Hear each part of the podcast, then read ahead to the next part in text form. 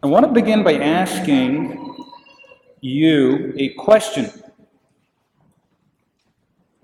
What does God think of you?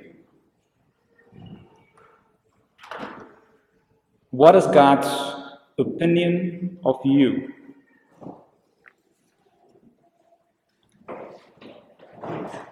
When God thinks of you, does he shake his head at the dumb mistakes that we do in life? When God thinks of you, is he embarrassed of all the wrong things that we do? Or does he rejoice in the person whom he wants to make us to be? When God thinks of you, does he think of your past or does he dream of your future? How you answer these questions will profoundly impact on how you see God. And how you see God will profoundly impact on how you face God.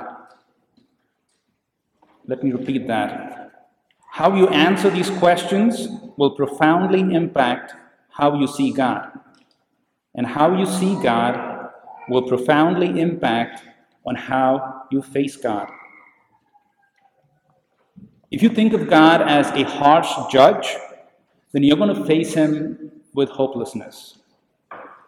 If you think of God as a demanding taskmaster, you're going to face God in fear.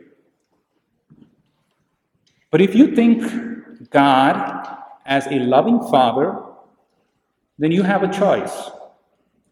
You either love him in return or you run away from him.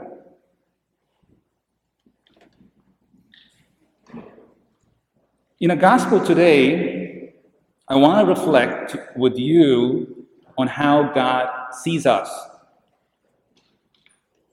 on what the heart of the Father looks like. The story that we encounter in the gospel, we've all heard it before. It is called the parable of the prodigal son. But what is interesting to know is in the whole gospel, we just read it, we don't hear the word prodigal. So, where did this word prodigal come from? And what does the word prodigal mean? We have a misconception of what a prodigal means. We think that it is somebody who's lost, rebellious, wayward. But if you go to the dictionary and look up the word prodigal, it means exceedingly generous lavishly wasteful. So, knowing this definition of the prodigal, who is the prodigal in the story? Is it the son? Well, the son was just an idiot. He just made stupid choices, bad ones, But he was a party animal, right? He spent all his money. And he's no different to his father. You know, his father is prodigal actually in the story. He is the one who's prodigal. Because he, when the son returns, throws out this, this, um, this recklessly lavish party for his son. He's been generous with his re- resources. He's been lavishing his love on his undeserving son. He says to his servants, Bring the best robe, put sandals, put a ring. And all of this means something. You know, putting on the best robe means that the father wants to give back the identity to the son. The son has lost his identity as the son of this, uh, household, so he wants to give that identity back. Puts on sandals because he wants to give him back his dignity. During those times, only slaves were barefoot. You know, the, uh, the people from the rich class wore sandals. And finally, a ring. As you know, a ring was used to seal documents, right? So you have authority to seal things. So he, so the father is restoring all of this identity, dignity, and authority to his son. So the prodigal in the story, according to the definition that we have understood, it is the father. So just like the father in the story who is prodigal, we have a prodigal heavenly father. A father who wants to give us identity, dignity, and authority. So we may find and think of millions of reasons why we should not come home.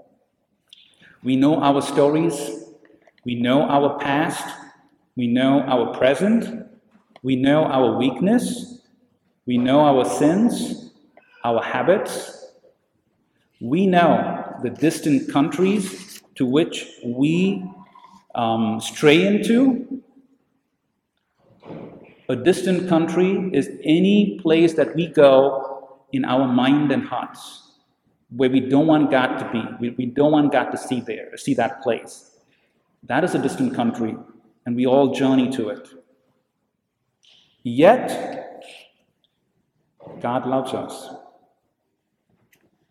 Does wandering to these distant places, does it matter to God?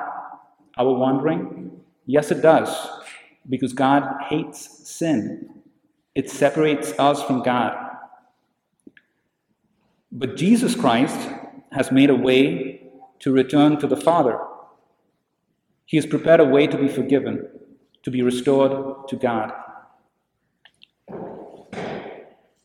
We think that we have to change ourselves, you know, behave in a certain way, stop doing certain things before we go back to church, before we pray, before we come clean.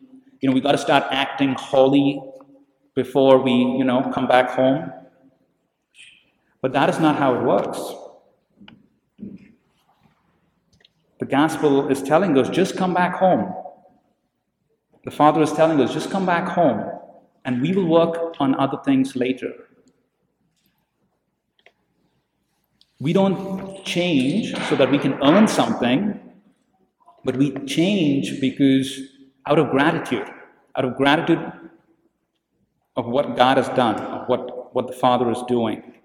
And we see this truth, this is the truth, and, and, and we see it in the gospel.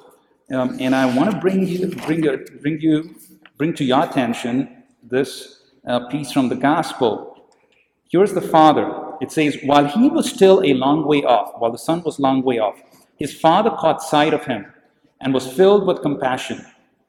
He ran to his son, embraced him, and kissed him. His son said to him, Father, I have sinned against heaven and against you. I no longer deserve to be called your son. Do you see what just happened? The kiss from the Father came before the confession. The Father did not say, hey, you know, you go, you, you know, the son was in dirty clothes, in rags. The Father did not say, hey, go clean up and then you come and then, then we're going to, you know, I'm going to kiss you. The Father did not say, hey, you live as a slave for a few, few days, I will see how you do, and then I'm going to restore your identity, your dignity, your authority. He did not do that. And we see this also in the, in the New Testament, in Romans. It says, um, God, um, Christ died for us while we were sinners. He died on the cross for you and me, who are still sinners. This is how uh, the gospel works. This is how the Father works. This is the heart of the Father. He does not forgive us after we confess. So, therefore, we change our lives not to earn something, but because we have been forgiven already. Our Heavenly Father loves you, He delights in you. So, going back to that question, what does God think of you? What is His opinion of you? How do you see Him? If you see God as a loving Heavenly Father, then you have a decision to make. What do you do with a love like the Father? How do you respond to the prodigal love of God? That undeserved love, that outpouring, that forgiveness, that kiss that comes before the confession. Do you walk away and ignore it? It's too good to be true. It's not for me, it's for others. Or we have another choice. You can surrender to this love. You can give yourself in. You can allow God to love you. It is your choice. All you have to do is come to your senses and come back home. The Father loves you.